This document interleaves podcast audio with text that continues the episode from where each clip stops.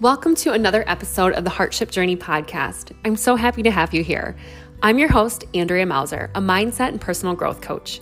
Today, my guest is Bridget Hamilton, who shares about her journey with Guillain Barre while pregnant with her fourth child. Guillain Barre is a very rare disorder in which your body's immune system attacks your nerves.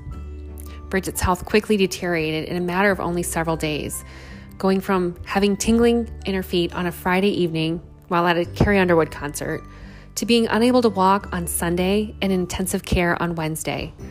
Bridget spent an extensive amount of time in the hospital. And with the support of her family and finding motivation and the reminders of her accomplishments made day to day, Bridget had success in learning to swallow, sit up, and walk. Things we really take for granted day to day. Also, be sure to check the show notes for a link to the video Bridget's family put together. It's a dynamic showcase of what she went through and will leave you truly inspired. It sure inspired me. Bridget's story is simply amazing, and I'm so honored to have her a part of our episode today. Thanks for listening.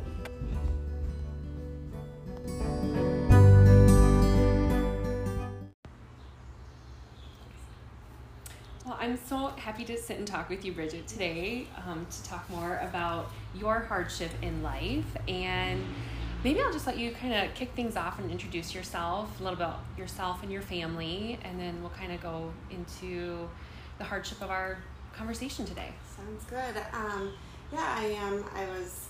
I've been born and raised in Dubuque. Um, my husband and I, we were married 16 years ago. He's from the Quad Cities. Uh, we are both teachers. We actually um, started teaching in Dubuque together at an elementary school. I'm now in a different one from him, um, but he's still there. We're our kids. We have four children. Um, my oldest is 13, Lauren, and then um, is 11. Michael is nine, and Georgiana just turned eight. So, um, very uh, family oriented. I literally live across the way from my sister and only a few blocks from my parents. Um, I have two older brothers that both live out of town, and um, family played a huge role in my whole journey and recovery, and so it's always been very, very important to me. Interestingly enough, it sounds as though your your hardship kind of took place on what should be a fun night.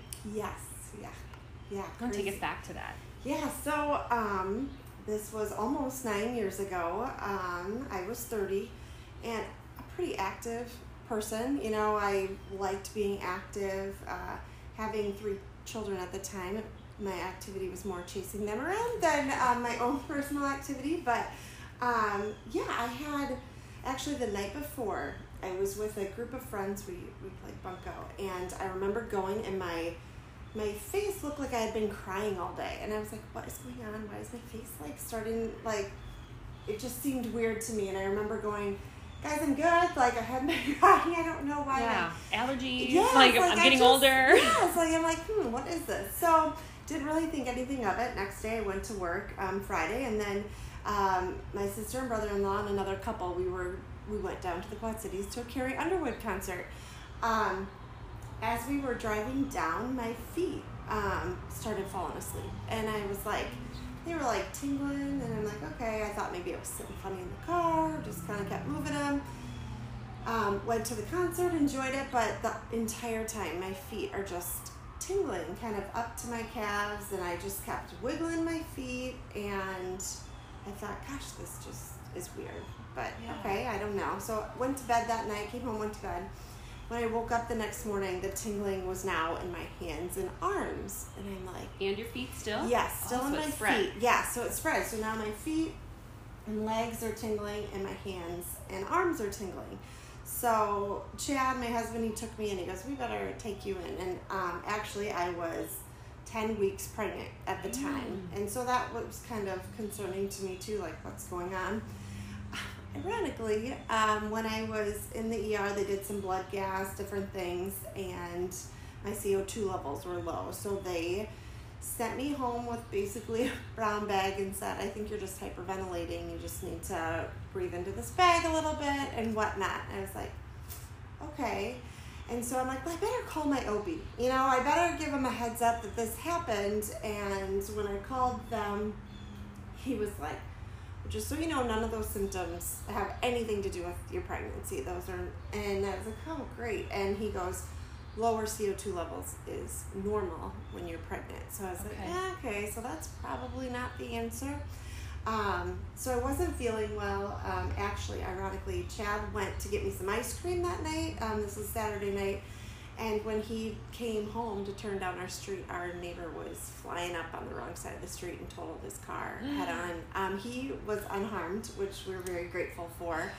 But um, that added a little craziness to the evening. And then Sunday morning when I woke up, I went to go up a step. I went to step with like my left foot, and I couldn't. I couldn't step up on the step. I was like, Chad, like I'm. I'm like, you know, my mind's telling my leg to do it. I'm lifting my leg up, and it was not strong enough to get me up the step. I'm like, what is going on? So we typically would go to church, so and then go to my parents, and so then we uh, Chad took me to my parents' house just to relax and rest while they went to church. And by the time they got back from church, I was, yeah, just feeling worse. I don't even know how to describe it. I just didn't feel myself and was, like I said, not moving like comfortably, I guess you would say. So I went back to the ER and. Um, so were you um, able to walk? able to walk just, at that point. Okay. Yep. Able to walk and for just a short period of time longer. Um, and actually, Chad was finishing up a job. My mom and I joke about this. Um, when the ER doctor came in, and one of the first things he did was check my reflexes. And um, one of the first things to go when you have Guillain-Barré are your reflexes. And I remember the doctor pounding on my knee, nothing like pain, but like nothing, like no reflex. And he's just like, hitting it and hitting it and like looking at me like, what's you going on? You like, have a reflex. why are your knees, are your legs not going out? So it's kind of funny. Um, so then they, that's when they went and got a neurologist. So I was very grateful. I, I attribute a lot of my um, recovery to the phenomenal health care that I had, both here in Dubuque and in Iowa City. Um, so a neurologist came in. At this point, now I'm getting scared. They're bringing the neurologist in. I'm having trouble walking. I was like, what is happening to me? I mean, am I going to walk? Like, am I getting an illness that is irreversible? And so, starting to get scared. Um, and they did a spinal tap because uh, the neurologist had a hunch that it was Guillain-Barré, which I'm very fortunate because it's it's very uncommon. Um, a lot of times, uh, unfortunately, patients it's not diagnosed soon and early enough, and that makes a big impact on the recovery. And um, so I did a spinal tap, and they confirmed uh, that it was Guillain-Barré. So then um, they said that they were going to need to admit me, and I was going to need to be in the hospital for 10 days because I need to do these plasmapheresis treatments, and it's every other day, and it's five rounds. And I was like, 10 days? Like, who is in the hospital for 10 days? Like, I just couldn't get over it. This would have been the weekend before Thanksgiving. Um, by the time that evening on Sunday that I was admitted, I was no longer able to walk. So, in the just few short hours, um, Chad was, uh, I remember kind of holding onto his shoulders from behind as he would try to help me get to the bathroom because I couldn't walk. He'd like literally kind of carry me. And the pain was starting to sit in. 20% of people with Guillain-Barré have pain with it, and I seemed to write the brochure for this yeah. illness at the time. And is that, uh, like, if we can just talk about what that is, is it a nervous? Oh, what Guillain-Barré is? Yes. yes. Okay, great. Um, yeah, so um, Guillain-Barré is uh, autoimmune disorder where my body started attacking itself. So, um, ironically, it typically occurs after you've had an infection or something where your you know body is trying to fight something and it mistakenly starts attacking the nervous system i was not sick um, hadn't had any operations did not have a flu shot which back in the day um, that had caused it but not anymore. Um, so i'm still kind of one of those that they're not quite sure. They possibly even think my pregnancy could have caused it. Um, so what was happening is um, like your nerves are kind of like a cable cord, and so that plastic piece on the outside, that's what was getting attacked. That was getting completely taken down, and um, and it happens. It was happening very quickly for me, and I soon learned the faster you go down, the longer it is to come back up. Um, so what was happening um, was my nerves were getting attacked. Um, the pain as this is happening was awful. Like I've had four children, and this pain just doesn't even come close to it. Um, so I was in so much pain, but I also was ten weeks pregnant, and I was in Dubuque. So they were like, I mean, like Tylenol was about the only thing they were trying to give me for medicine, and um, it was it was excruciating. I had a hard time. My my family we joke about it now how difficult um, it I was at times of just after about five minutes of getting me situated, then I'm like freaking out. Like I need to move. I need to move my legs. Somebody move my legs. Somebody move my arms. Um, this was very restless for my family. Um, that Monday morning, they put me right into surgery to get a port inserted for these treatments, and then I had my first treatment. And um, by that time, I was on um, some oxygen support um, because they were watching carefully um, for my diaphragm to get because um, can be impacted by this for my breathing, and so um, it's crazy. My kiddos came up, I saw them, and then um, didn't know that when I saw them, I wasn't going to see them for a while because that Wednesday morning when I went in for my second treatment, my sister was with me, and this is my least proudest moment of this entire journey. Um, I was, so they did plasmapheresis, and there's IV, IG also, that they, two ways to kind of treat this. The plasmapheresis is more um, take your blood out, clean it, and put it back in. Um, IVIG puts in this, um, puts it into your system to try to flush it out. Because I was pregnant, they didn't want to put anything in. But the plasmapheresis takes hours, like, for it to come out. So the amount of pain I was in, and then you're taking my blood out and cleaning it, I really wasn't in any, I didn't really have any type of pain medicine or anything supporting me. Um, so I remember laying there. My sister was with me at that time, and um, yeah, I just got to a point where I'm like, I can't, I can't do it. Like, can't handle the pain anymore. Like, I just, it's too much. And my sister, who is my twin sister, she like just got in my face and just was like, stop this. You have three kiddos at home You've got this. Like, focus. We've got this. We're going to be fine.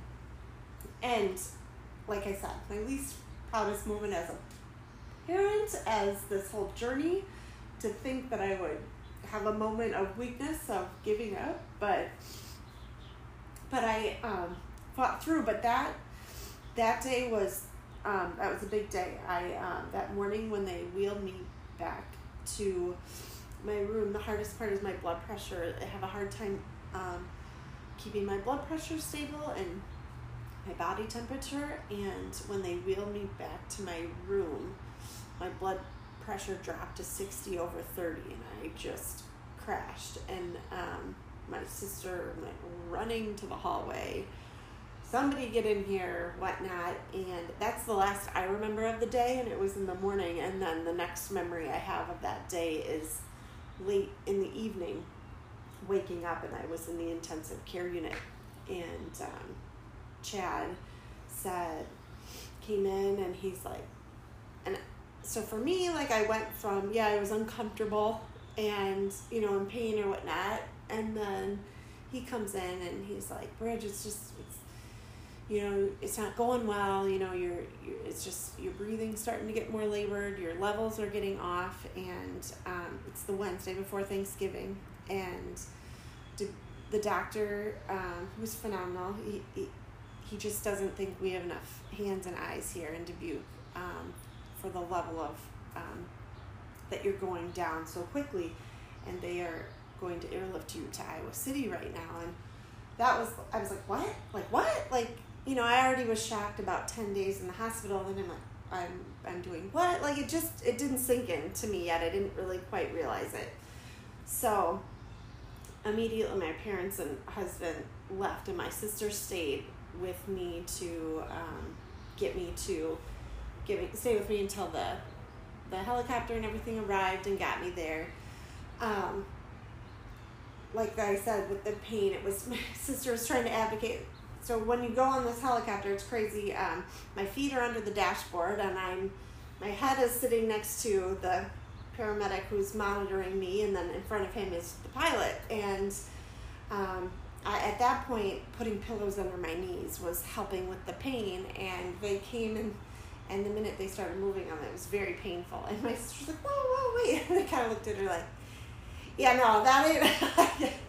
she's going into this small space. There's no. Uh, she's getting strapped down and she's going in, and so um, it was it was hard. It was a very painful ride, and they yeah. told me it was going to be about 25 minutes, and so, and of course you can't talk to them. You know, I've got this big earmuff thing, sound things on, and, and I took off, and I'm you know been a while, and I'm just like, God, we and I had a blood pressure cuff on my arm, and they had told me it would be going off every five minutes to not be alarmed mm-hmm. or whatever. And so I was like, God, you've got to be getting there. And so then I started paying attention to my blood pressure cuff going off. Yeah. I'm like, okay, how long is this time? I bet it went off four or five times. I'm like, God, that. And so finally, when we landed, and they said they hit a bad um, top wind or high wind, I don't even know what it was, but it took almost an hour. Oh my gosh. To get there. And so um, when I arrived, I actually didn't arrive terribly too much ahead of um, my husband and parents because um, they showed up very quickly after I, you know, the whole works of getting me back down into the ICU yeah. there. So, yeah, so it, how quickly Friday night I'm at the Carrie Underwood concert. Sunday I'm not walking Wednesday I'm in intensive care oh and. I flighted out too. It went very quickly, like still hard to believe when I yeah. think about it and say it out loud. Oh my yeah. gosh. Yeah. And and you're you were down in Iowa City for so it was in Iowa City, um, 50 days. 50 yep. Days. And then back here another um, 35 days, another five weeks here in, at Mercy after that. Yeah, they, um, it, it it's always interesting because um, I had just the best healthcare. I, I'm just so grateful. And um, I have a friend of mine whose dad's a doctor, and I remember I had went back to visit when I had to go back and breathing tests or different things. And um, and when I le- had left, there was a lot of doctors, You know, you get you're there for fifty days. You know the staff pretty well, and and he just said, you know, Bridget, people that spend that much time in the ICU don't usually end the same way you did. And like these are the stories us as doctors need to see and mm. like have and and so it put a perspective on things of how really fortunate yeah. that I was um, to make it out, especially being so so sick. So that Wednesday, um, Thursday was Thanksgiving. Um, my family all came around. Um, but Friday is, or sorry, Sunday, then I crashed. And that's when my lungs collapsed, um, everything, and that's when I was put on life support. Wow. So, oh my God. I was very grateful to be in Iowa City where I had sharp eyes on me the entire time and, and doctors that have seen this type of illness and um, cardiac doctors helping with me. My heart rate was a big, big issue a lot throughout it. And, um, so yeah, real quickly, I I turned very, very, very critical. Yeah. And how did your pregnancy progress? Yeah, so that was obviously very scary. Um, right around that time that I had crashed, because um, then when they would do something or put medication or something, Chad was like the biggest advocate. Now remember, she's pregnant. Now remember, she's pregnant. And the scariest part was um, they said we can no longer treat her as a pregnant um, person, like woman, that um, if mom's not here, baby's not here. And we no longer can, we just have to keep her alive. And, um, which was hard. So I, the fact that I have an eight year old running around today um, is nothing short of a miracle. Yeah. Um, the amount of drugs that I was on to um, help from everything from my heart to the pain. I mean, I was on a lot of heavy narcotics for my pain. Um, was very, very, very bad, and um, the fact that I have a healthy daughter at the end of all this is just It is. a constant reminder of, you know, yeah, how how grateful I am that I don't know why, but I'm I'm very grateful that they let this be a happy ending for me. Yeah. Yeah. And I mean, you you probably had to go through the whole process of learning to walk again, or was it Yeah, so muscle memory, or how Um, did that work? Yes, it was absolutely crazy. Um, so in the hospital, be I think it was probably almost three weeks before they were even able to get me out of my bed. So the amount of one just the illness attacking my nerves, not allowing me to do it, um, and just being in a bed, not moving. Um, anyone healthy being in a bed, um, that takes a toll on your Mhm. body, and um, so it was slow slow process on movement. We would get very excited if so i couldn't move anything. Couldn't move my neck. Couldn't i could only communicate with my eyes. And i was um, on a ventilator. So i had a huge tube going down my throat. And um, and that was the other odd thing is typically when you're um, intubated you're usually put in a medically induced coma um, just obviously for the um, uncomfortableness of whatnot. For me, they couldn't do that because we were trying to see my progress, see if I was getting any movement back, um, if anything was triggering, if I was bouncing back yet, or if I was still going down. Um, so I couldn't really mouth anything. Obviously, I had this huge tube in my mouth and all these wires coming out of me. So it was my eyes was my communication, and we would I would blink and they'd say the alphabet, and that's how we would communicate. So it was a I think like 75, 80 days before I uh, that I went without talking because of after two or three weeks they still needing life support. They put um, I had a trach inserted, which was a big relief for me of getting this tube out of my mouth. Um, but I obviously I still couldn't talk or anything like that. Um, and the feeding tube was put in my stomach instead of my nose, so it just was made me feel a little bit more human again, um, having my face kind of back and and and whatnot. So yeah, so that was um, it was a big deal when I would like wiggle a toe or lift a finger or whatnot. So it was about 20, 20, 25 days that I finally they had a big lift. They put something under me and lift me out of my bed and put me into a chair. And so those would be my physical therapy while I was in the ICU of, you know, they just kind of lifted my arms, trying to just get my joints and things moving. Um, yeah, my flexibility, everything. I could barely touch my knee, let alone, you know, my toes or anything like that. Um, to put in perspective, by day 50, when I moved, when I was transferred back to um, Dubuque, I was able to, they could get me up to the side of the bed and I could last maybe like 30 seconds or a minute sitting on the side of the bed. Um, but I had no core strength. Like for me, I felt like my insides were being smushed. Like I felt my, my ribs were sitting on my hips, and I'm just like, oh my god, like are we done yet? Are we done yet? Because I just I didn't obviously have the strength. Um, but it's the little things I needed to pay attention to because I had a very hard time with the slow progression of um, my progress. And looking back, um, it, it, it's not as slow as I felt like it was in the moment. And um, my mom and husband and them had started a journal when it all started, which was helpful for me to remember okay, look where you were yesterday, look where you were just a week ago Yeah.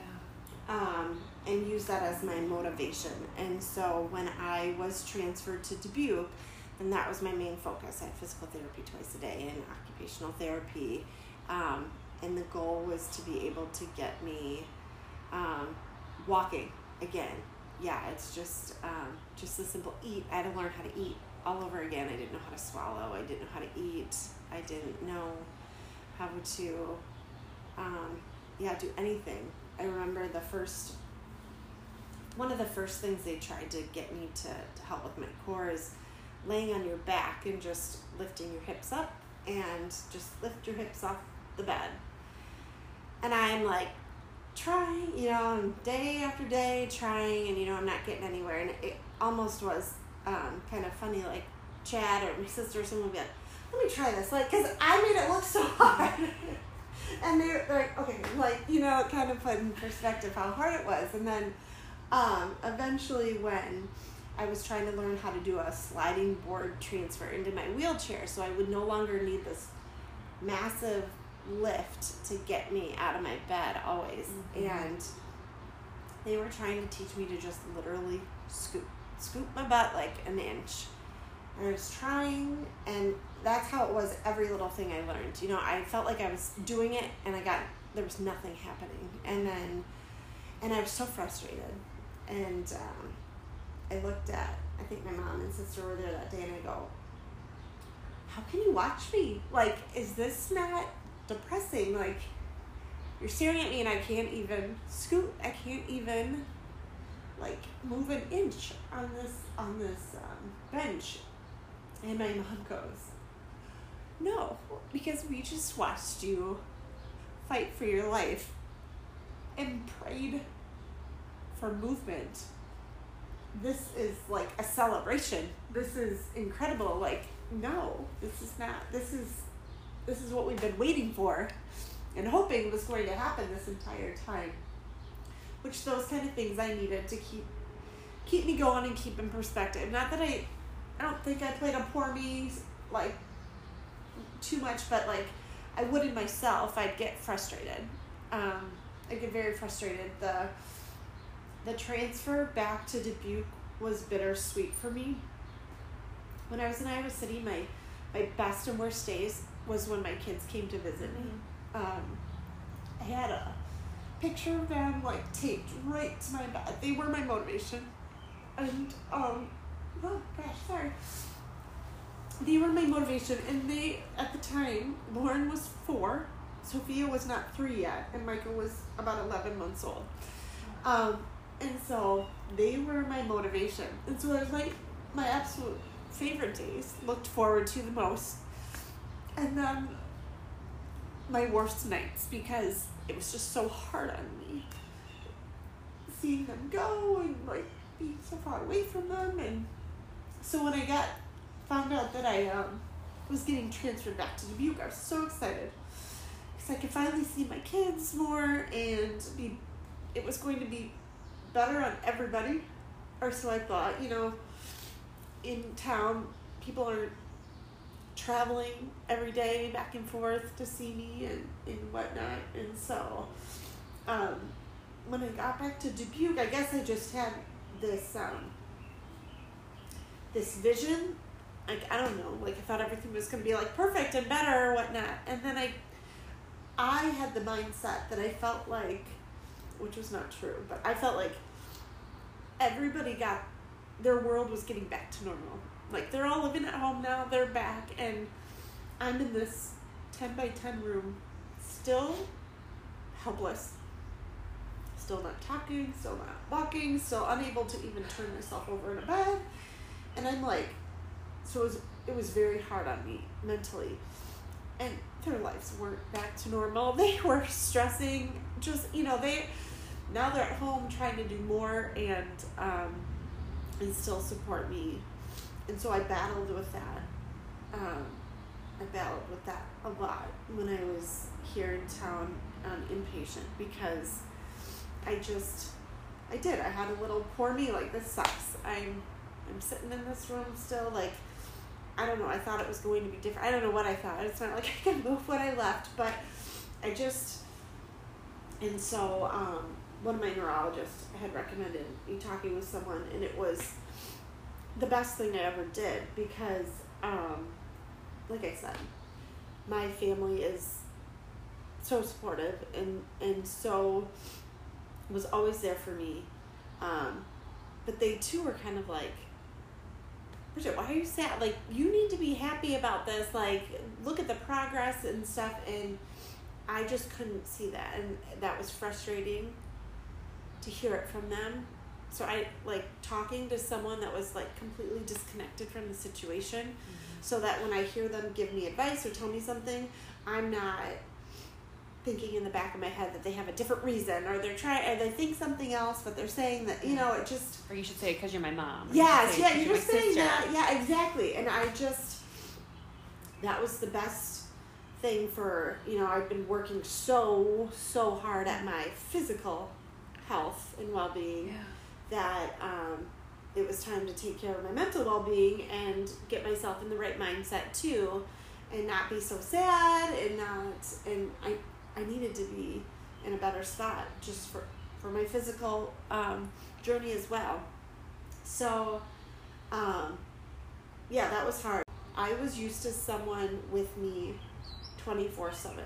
So, um, when I was in ICU in Iowa City, I, not being, not being able to move, I couldn't even hit a call button if I wanted to. Um, they had one kind of that they can put by your head that you can kind of if you can get there. Um, but it's a very, very scary, scary feeling. So my family is incredible, and I always had someone next to me. They like had three hour shifts, and they joke about when they were leaving, the next one's coming on. Oh, it's a good one. oh, it's a good day. It's a bad day. Um, I remember, um, like, when I would want their hand at first, I, their hand, I couldn't even have their hand on my hand because my hand wasn't strong enough to make a movement. So they would put my hand on theirs that I could make some type of like gesture um, to catch their. That was like my security blanket. I just needed that. Um, really, the biggest thing was the pain. If I needed to read, and then with my trach, there's just a lot of I needed a lot of suctioning, cleaning that out so my airway, the trach was clear for me to breathe. And sometimes that would not be, and that's a very huh, horrible feeling when you're like, it's clogged and you can't breathe and you can't and tell you anyone, you can't move, and so like you're hostage in your own mind. Yes, and yeah, and and the and that kind of I'm kind of hopping around here, but my mind was hundred percent with it, and I think sometimes we lose track of, you know, when you see someone so in that state, you think they're kind of out of it or whatnot. But I'm like, this is all going on. I am lying there watching it happen. Like my mind is there. I'd say the first week or so um, in the ICU, I probably remember the least because I think that's when I had the most intense amount of medication that kind of um, knocked me out a little bit. Like, you know, my days seemed to have gone faster to me mm-hmm. then. Where if you talk to my family, those were like the longest days. Mm-hmm. Obviously, my heart had stopped at one point. They talked about putting a pacemaker in because they couldn't get my heart rate regulated. Um, so yeah, that helplessness of um, having, but I always had someone next to me, and um, so then when we get back to Dubuque, and I get it, my husband Chad, he'd been off this whole time. Our district was wonderful, and and he needed a little bit of normalcy back in his life, and even for our kids. Um, so he was trying to go back to work part time in the mornings. And luckily, my mom was retired and could come up and help with my PT sessions or whatnot. But I remember when he was talking about that, and I was like, no, like, how can you go back to work? Like, I'm, I'm still here. Like, I'm still, you know, and just selfish of me. It was just selfish. And um, what was best for everybody was that. But I just, I had become so accustomed to having someone next to me all the time. But it was good for me to gain my independence and confidence. And I was, I was starting to be a little bit more mobile. I'm moving my arms and I can and I, by the time I got to Dubuque, I could move my arms and things like that. Mm-hmm. And so, um, yeah, I'm, I'm, I'm forever grateful for my family support. My mom had retired the year before, um, so I'm lucky that she was accessible. And um, my sister, she took a lot of time off in between to be back and forth to try to to be there as much as work would allow. Mm-hmm. And um, so yeah, it was. Um, I don't know if I got off on a tangent there or what, but. Um, what led you to be able to come back to Dubuque? Did you make so much progress that had been measured, or was it just? Yes, um, good question. I um, we had been monitoring. It was basically um, to get me out of the ICU. I needed to get off life support. So, um, probably um, middle of December. So I came back to Dubuque uh, January third. Um, middle of December, they started testing, taking me off the life support and trying to test my breathing on my own. Super scary. Um, that was more of a mind game for me than I needed. I almost needed them to not tell me when and what because I panicked. Like I just felt so it started slowly where they would um, um, take the pressure off for shorts amount of time just see if my lungs could handle that initiation and, and breathing on their own. Um, and then they would do it, um, they would, so it was like an hour at a time, like it was a big feat. Lasted an hour, um, off mm-hmm. pressure mm-hmm. support, and you know, that was a big day, but that was very exhausting for me then. Yeah. So that would, that would wipe me out. Um, so it was a very slow process, and probably, actually, it was my Michael, my Mikey's first birthday um, on the 27th of December was the first day I made it without the life support. I was like, um, so I actually was, they were ready to transfer me to kind of a different unit within the hospital, but um, there wasn't a bed open. And so what ended up happening, which I loved, is I stayed in my ICU room and bed, and mostly my nurses I just had to get, I got switched to a different group of doctors. Mm-hmm. Then I was no longer monitored by the ICU doctors. I was on this respiratory um, doctor unit. And um, so it was a big day. It was a celebration.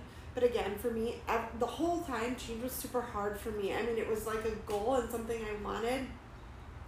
But it was always very hard for me. I was very comfortable with my doctors. They knew me, and yeah. I'm like, who are you putting me with? And so everything was always scary for me, and anyone that knows me, that is not a shocker that I would be worried or um, overthink something. Um, and you're still not able to communicate other than your eyes at this yes, point. Yes, and so yep, I we would do our my blinking and, and things like that. I tried with once I had the trach, I could try to lip if pretty much my sister would be the only one that um, I tried to get that as an excuse to get her out of work. Like she's my translator. Like she knows. I just start saying like she gets one word, she knows the whole thing that I'm right, ready to say. Right. Like um, that didn't cut it. Um, but yeah, she um, so I would we quickly learned that we needed to I needed to lip and get my questions out for the doctor ahead of time because when they make their rounds they um, they don't have time to wait for me to like spell out I letter by letter and question. Um, but you know, it was a huge celebration day. I um, it's just one of my favorite memories of it all was um, the day I got to leave, and I think um, just about every nurse that I ever worked with, any doctor, anybody, even the ones not even on call or you wow. know their time, everybody came to like see me off and um, and it was awesome. And the the crazy part was so getting back to being pregnant and no longer treating me as a pregnant um, woman i just kept faith. And um, there was one at one point that i thought maybe i had lost the baby. And but we had they come and do fetal checks heart rate checks. They're supposed to come often and and Chad was a big advocate to make sure the OB unit came down and just checked that. That was about as much as they could do for me with that. And um, I remember as we were literally leaving and walking away, or I riding away in my bed. But um, my mom says, "We'll be back." And we're gonna bring the baby, and everyone's cheering. And then, like once she says that, it kind of was like a lull, and you could just tell everyone was just like, I don't know how how is how is a baby gonna make it out of this? Like, Mm. um, like you know, it was just kind of one of those awkward then moments of okay. But I just um, I continued. I felt good. I had my OB doctor in town here. She's phenomenal, and she kept a very close eye on me and made sure I.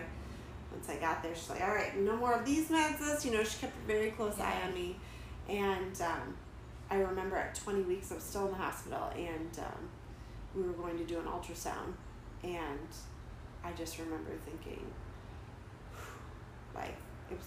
I've never been more scared for an ultrasound. I mean, like, is my baby gonna have five? What, like, uh, what are they gonna find? I've Yeah. been on life support. I've been on narcotics. I have my heart rate has literally. I stopped for eight seconds. Like, how is this gonna impact? And did the ultrasound and found out we were having a baby girl and for the most part of everything everything panned out. Like everything was what it needed to be. And i was just i mean again like it's nothing short of a miracle. I just i just still to this day i don't i don't some people do everything right in a pregnancy and and unfortunately don't have that same outcome. And and I I was the person that didn't even take Tylenol when I was pregnant, let alone anything stronger. Um, so was very fortunate. Being pregnant was um, difficult with you were asking about learning to walk and all that again because as I was I've lost about 25 pounds while I was in Iowa City. Yeah. So I was down 25 pounds, which is not what you want when you're pregnant. Um, and I was still on my feeding tube. Like I said, I still didn't know how to really eat.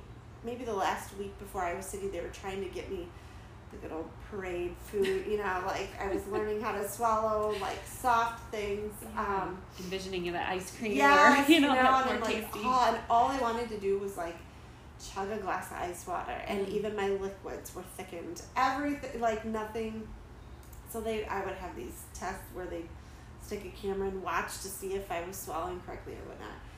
Um, so yeah, lost twenty five pounds, and so not what you want when you get to when you're pregnant, and so we ended up as even though I was learning how to eat, um, we kept the feeding tube a little bit longer for feedings while I was um, sleeping at night. We turned the feeding tube on just to keep trying to get more nourishment, and I ended up being eight pounds ahead at the end of it all. So I gained eight pounds on my last pregnancy, um, and we kind of joke about that. But um, and I laugh because I was on a feeding tube for so long, like my my stomach gotten so little, you know. And Yeah. when I started eating again, I mean, I'd eat a few bites, and it felt like I ate a Thanksgiving dinner, Oh. and um, and like you know, any other time I would be okay with having an abbreviated appetite. But when I know I've already lost 25 pounds and I've got this baby and I'm like just trying to do whatever I can to make sure it's getting every possible nutrients again. Um, and I quickly, I quickly stretched that thing out once I learned to eat again and, you know, wish I could, yeah. So it was kind of the running joke of, could we get this maybe not, you know, after the baby is born when you're trying, but, um, so yeah, I mean, it's just the day, um, delivery day was um, all set up, planned, obviously, because um, it was very scary. Um, we didn't. I was scared for multiple, obviously, multiple reasons, but um, I was scared for an epidural. Mm. Um, the thought of having a feeling in my legs again Oh gosh. petrified me and like is it going to come back um, they didn't think um, so with this illness fatigue is major it was i had fatigue for years after um, they didn't think if i didn't have something that i would have enough strength Mm. to push the baby out they did not want to do a c-section because that would really delay my recovery um, because yeah, obviously C-section major. I it would really because I was still just. I mean, I was walking. Don't get me wrong. Um, like I couldn't, I couldn't hold walk and hold Georgie. Like I couldn't. I had to be sitting down and someone had to hand her to me. Like my arms were not strong enough to just do those type of things. So we had her delivery day scheduled. I had an anesthesiologist. I had my her her baby doctor ready to go. Um, my OB, and um, they gave me enough of an epidural to like take the edge off, um, but not not as much as I would have had with any of my other children. Um, and I just talk about an emotional moment. It was like the last thing checked off the list of this like crazy journey. Like, holy buckets! I have like she's here, and she was healthy, and um, I was healthy. I, I it all went well for me. Um, I mean, I just am forever grateful. I just I um, and it's funny, little Georgie you saw earlier of you know she she's proud of being my little miracle girl, and she she just we have that little bond of this story together yeah. and and whatnot, and I she's just going to do big things in life. Yeah. I think because there's a reason why she's here, and um, yeah, I just how that happened is is beyond me. How That's I amazing. yeah, it's just crazy. Well, I remember was it in the TH that they do a celebration for when you were yes. able to return to school. Yeah, so I had taught at Bryant with my husband. Chad still teaches there. My mom, that's where she retired from. Mm my sister was teaching there at the time, and um, I had gone to elementary school, so that that school was like Your in my blood. Yes, and so, and just that summer, I had just um, transferred into a curriculum coordinator position at the central office. Um, so I wasn't at that was the first year I wasn't at Bryant, and um, I got out of the hospital on Wednesday, and they did a a welcome back assembly for me um, that Friday. And yeah, the TH and had covered that story. Yeah. And it was, and I, I kid you not, the amount of support that I had from the community, from friends, family, colleagues, um, like my colleagues. I still remember this funny moment in, in Iowa City my parents stayed and my sister they had a room at the Rossi house it's a where you can get a room in the hospital if you have someone in intensive care. And my dad would go he went to go pay for the week at a time and he came back and he's like someone paid it. Like it's already been paid. And he's like uh, and I was like well who paid this? You know who? And he's like and he's like he's like saying this thing. And I'm just laying there in bed, and I know exactly what it, he's like, Tosa, Tosa. And back in the day, we would, our, we would call us Tosas, teachers on special assignment. And, and, and I'm just like, okay, somebody look over here. like, I know who this is. Like, these are my people at work, you know, my colleagues oh my are the God. ones. And just trying to, eventually they looked my way. Yeah. And I was able to communicate that to them so they knew who it was and like i said they're just we were constantly taking care of my kids um, uh, my in-laws were here with them most of the time when um, chad wasn't chad would try to come back and have certain days i just was so critical for such a long time yeah. it was very touch and go so we wrestled with we bring the kids up to see me like that? Is that traumatizing or is that healthy? Um, eventually, we had them come up and whatnot, but I mean, the amount of sub- it takes a village, you know, they say, and we just, I wouldn't be here yeah. without it. The prayers, the thoughts, everything. Did you meet anyone else with this? Um, actually, after the fact, I um so my parents had reached out when I was sick to the GBS CIDP Foundation. Um, CIDP is the chronic form.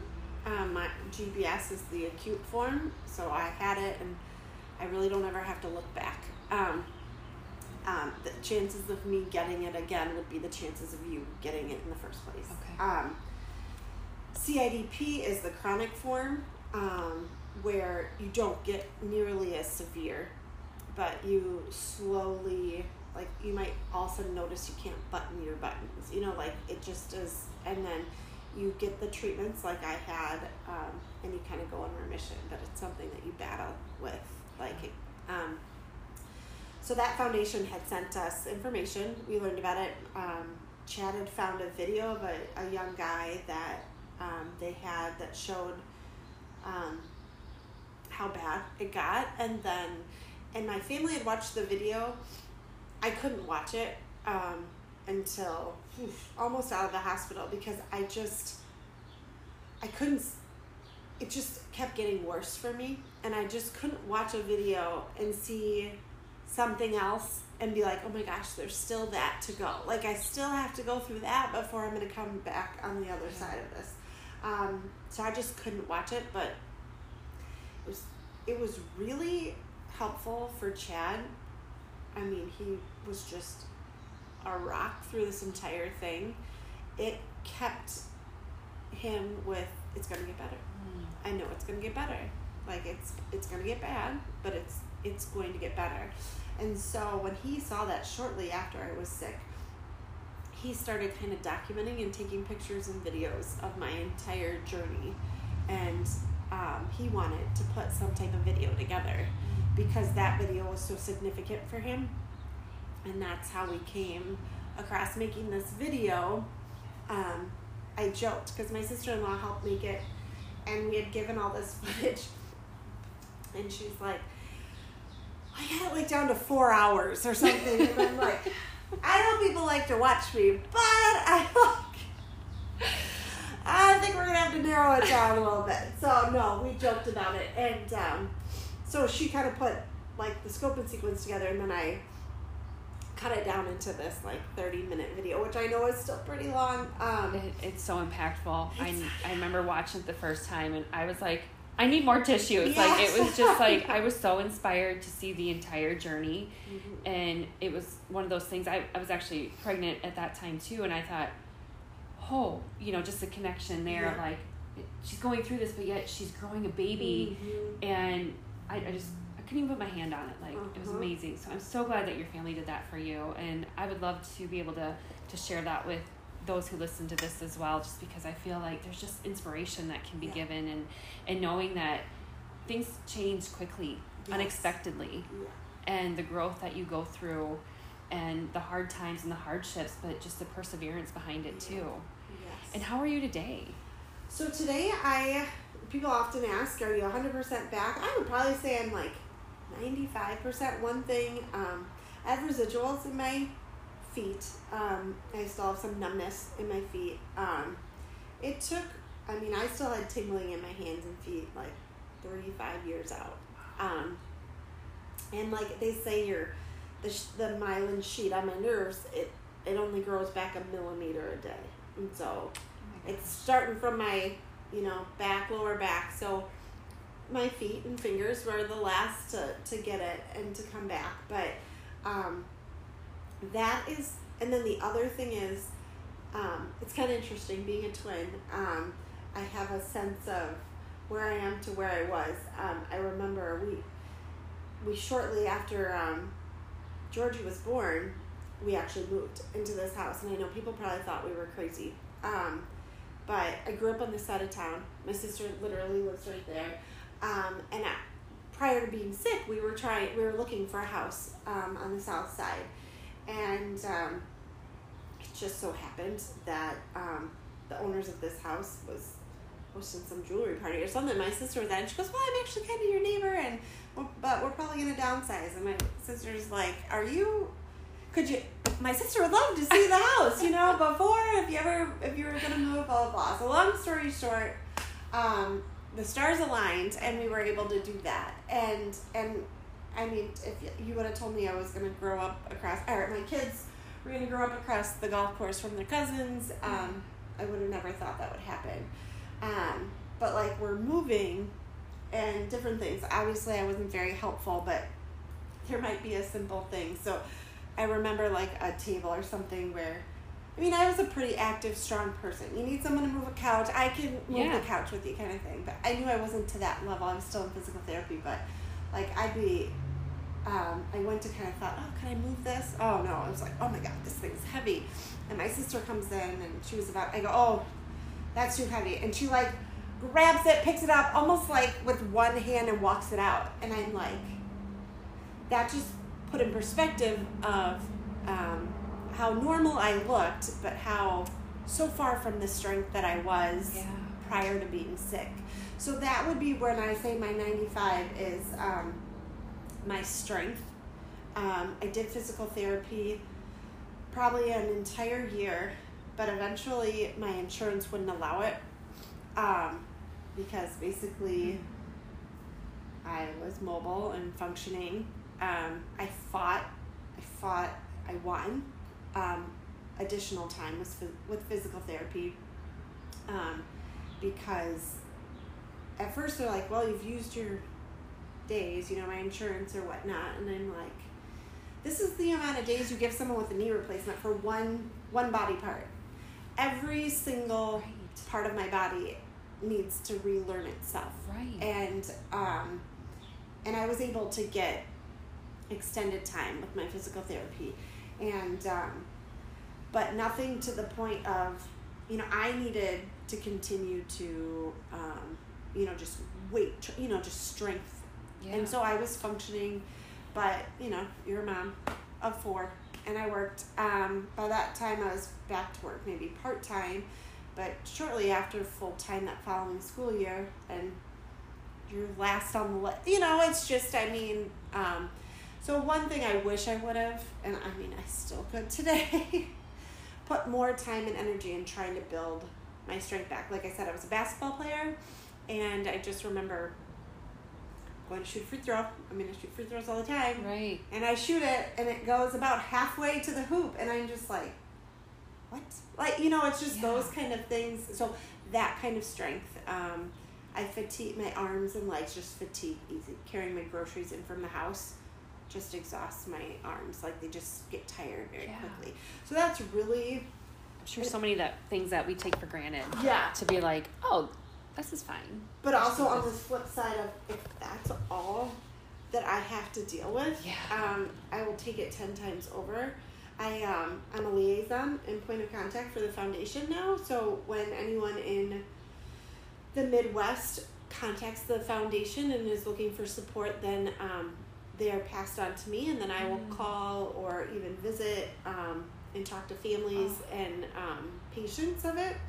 And um, that's been very rewarding for me to be able to volunteer for that um, for the foundation. And then every other year there's a big symposium, and um, it's just going. It's like a long weekend type thing where it's a conference. You learn more about the illness yourself, and it's just very powerful to be around people that know what you're going through.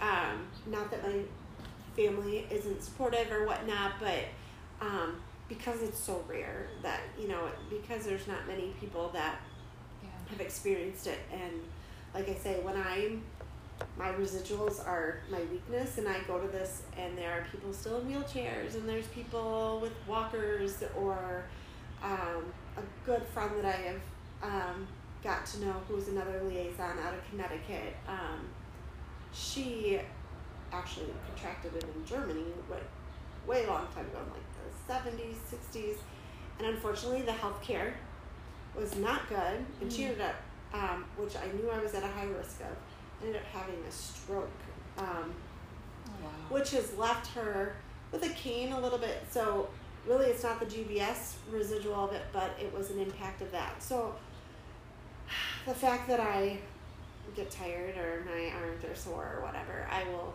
take it 10 times over Yeah. compared to what it could be and i'm just very grateful that i had quality health care doctors that knew and diagnosed it quick and um, and took care of me really well and my georgie has very little residuals um, at six months we found out that she had low muscle tone. Um, she we went in for a six month checkup, and she was such a good little baby. And be, no offense, the youngest of four, four under the age of five. Um, she was chill, but at her six month appointment, um, I had mentioned she wasn't really rolling over, and then. Um, I remember the doctor putting kind of a toy as she's laying on her back, and she could not raise her arm to reach for the toy. And I just, one, felt a lot of mom guilt. Like, how did I miss this? Like, had three other kids. How did I not realize she's delayed in that? Um, so her low tone, she went into physical therapy. So she joined Mom's World of Physical Therapy. um, and uh, I just can't say enough about her therapist. And she was delayed in walking. She had a little walker for a while. Um, and, but she eventually, so this girl who's delayed using a walker at 15 months, um, at the age of three, was riding a bike. Oh my gosh. So, um, she's just never been one to to be stopped or shut down or Yeah. anything. She, it, it just is. She's my inspiration. Just yeah, no. So she she's my my little inspiration. She had that, but she's surpassed that and overcome it. And she is. We did find out in kindergarten. She is deaf in her left ear.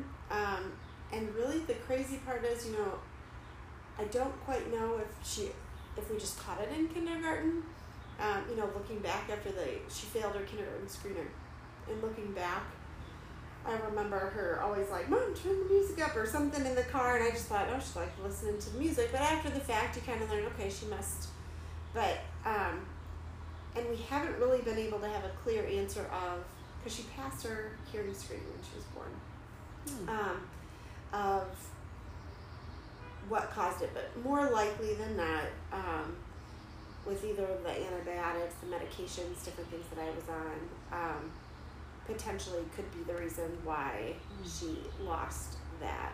Um, so she's been a trooper about it. She has a little hearing aid that she wears, and um, uh, her she has her right ear is still solid. So we're really hoping that stays solid. Um, but like I said, if those are the two things that I'm worried about or have to deal with after all of this, I just I'm just so grateful. So grateful. What a perspective to have Yeah. on things. Um, and I'd like to ask some questions of, you know, in thinking about what would you say to somebody who goes through a hardship? You know, words of encouragement or thoughts. I'm a big believer in God doesn't give us anything that we can't handle. Um, and that's what I kind of kept telling myself too is um, the positive mindset has to be there because um, you have to have some type of motivation. Obviously, my three young kids that were at home at the time, and my family, my husband, like, I had a reason to want to get better. I had a reason to want to just work hard, and um, everybody should have a reason. And whether you're in a state where you think there isn't anyone, there is. There always is somebody that um, that is rooting for you and, and needs you in their life and needs you to fight hard um, to be there. And so, um, yeah, but like it's not all roses. Like I said, I was. I'd like to say, oh, I stayed so positive, and I, I for the most part, I did. But no, I had.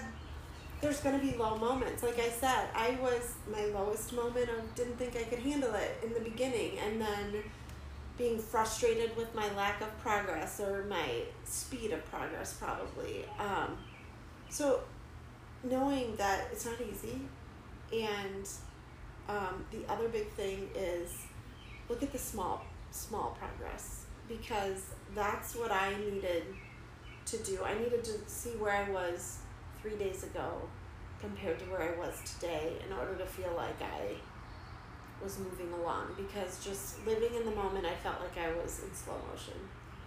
But um, those were just critical things that helped me in the support system. Like I said, I just had a phenomenal support system. We're just, just grateful.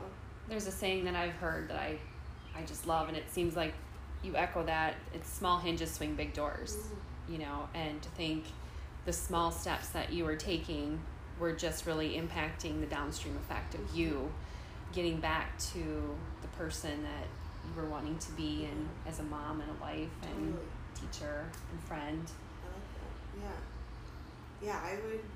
Yeah, another hard thing is you just you have to be comfortable with where you're at and and have a goal. Um, one struggle with mine in my recovery was it was kind of like an invisible illness. I mean, I didn't have well, besides my trach scar, but I didn't have a visible thing. Once I was learning how to walk and I didn't have a walker and cane, I was functioning. I looked normal. My body felt like I was 80 years old, but I looked normal. So that was hard for me. Um, it was hard for me at work. Some people, and don't get me wrong, but like I just remember one day someone's like, "Oh, must be, you know, must be nice to come in for a half day of work," you know, kind of like. And I don't think they meant it, but like they didn't understand that I'd already done two hours of physical therapy in the morning, and then I came to work, and and my body felt like I ran a marathon now, and then I have to go home. And my neurologist was very protective. She goes, you, "Your first job is you're a mother of four. I'm gonna be very, very slow in releasing you back into the work world."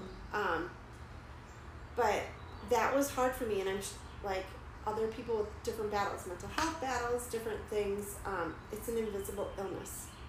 You look that so that was hard for me. That was another reason why talking with someone was so important for me. Um, because like I said, people look at you like like I remember I had a handicap sticker for a while. We kind of joked when they gave it to me when I was in the hospital and it was like 12 months and I I laughed to my sister like, "Ooh, 12 months handicap parking," or should I be like, "Whoa, 12 months! I think I need handicap parking," you know? And um, where I could walking was very fatiguing for me, and I remember using it once, and I was with my sister, and like I said, I looked normal, and so these people that are walking in the parking lot with us, this woman is just staring me down like no other, and just glaring at me, looking like, what are these two young women just parking in handicap, and my sister was not happy about it, and and I go, it's just not worth it. Just if I've learned anything, it's not to judge myself. I, I have been guilty of that same thing, you know, prior to being sick and being like, who's, what, what's handicapped? You know, like you're walking in and you see someone, and I'm like, the fact that when I first got out of the hospital, I had to sit in the car. I couldn't even get out of the car to get into the store. And so, like just little things like that. I just, I if I've learned anything too is everybody's got a story. Everybody has things going on that we just don't know, and we need to. I need to remember that, and I remember that. I try to remember that more than I don't, and um, but that's another huge thing that I I learned after kind of being on the other side of it. Yeah. Yeah. Yeah, and I think society just kind of has us programmed Mm-hmm. for that to think like external is one dimension Yes. as opposed to like Mm-hmm. taking a step back, pausing, or just appreciating really what somebody's going through and, and not having to have them validate it or Yes. to explain it, just to, to be kind and just to care Mhm. that way. So, do you have a like a song that lifts you up or inspires you? Um, it's funny. Um, there's a song that I connect to this is actually somewhere over the rainbow. Um, it's kind of unique. It's ironic. My sister-in-law kind of had picked it early when we were supporting me, and yellow kind of was my color. And um, she had this pin, and then when I was, it's so crazy. And my mom tells the story way better than I do, but. Um, when I was in a very critical spot, um, shortly after in the ICU and I was crashing, all that stuff. My mom was in the waiting room, and this woman started. She could hear a woman. there's like a shower in the waiting room, you know, outside. She could hear a woman singing in the shower, somewhere over the rainbow, and she could hear it. And my mom is someone that's like. She's not gonna just like kind of hug a stranger or whatever kind of thing. And all of a sudden, this woman comes out from the bathroom but completely clothed, dry. Doesn't even look like she was even in the shower. And she just comes up and hugs my mom. What? And my mom like needed that, and she just said, "Everything's gonna be okay. Everything's gonna be okay." And um, I think she even told her where the chapel was at the hospital. And then, uh, I mean, it was just like the most odd thing. So then later, I don't, I mean, in close time, my mom was waiting to get on the elevator. And here comes this, here's this woman again. Really? And she, and my mom goes, just, I just, I just need to, to thank you. Like, I, I just really needed that when, you know, thank you. And um, the woman had shared that she's here, her husband has back problems, so she's here a lot or something. She had said that. And, then she kind of was gone. So my mom was asking around, like, who was the? Yeah, no one. There's no one with back problems. No idea of who. I mean, like, we just strongly believe it was just an angel, just Absolutely. totally, like, looking out for us and comforting my mom when when she needed it, and just giving her that faith. Um, she had had some run-ins with um, some with a just a nurse and kind of in Dubuque kind of pulled her aside and like braced her, like basically, you prepare. This isn't good.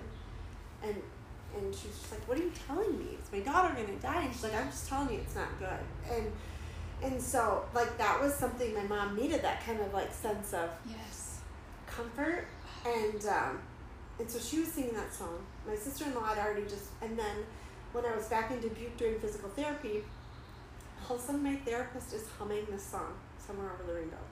And I'm just like, why are you like out of the blue? And he's just like, I don't even know what you know. And then we tell him this. I mean, it's just Oh my gosh. so it's just that song just will always Absolutely. yeah have this like special meaning to me and um and whatnot. That like that's just it's just crazy how that it all worked. And like I said, my mom tells that story much better than I do. But just the whole big idea of it is just amazing.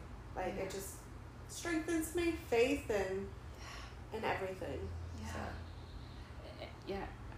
I'm kind of speechless because it's like just coming full circle Mhm. on like listening to everything that you just experienced and the strength you have that you're, you know, I know you can't, those listening can't see us, but you know, just a strong, strong woman that I am so honored to have had a chance to talk to you. So thank you so much for this opportunity. Yeah, oh no, thanks for letting me share my story. I hope if it can help motivate or Yes. that's that's my goal. Yes. Thank you, Bridget. Mm-hmm. Thank you. Thank you.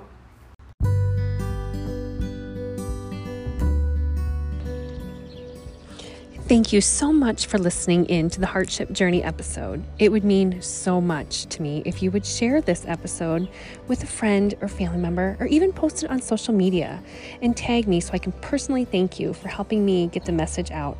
And I hope you feel inspired and motivated from listening to this episode. And no matter what comes your way on life's journey, you can make your own hardship journey.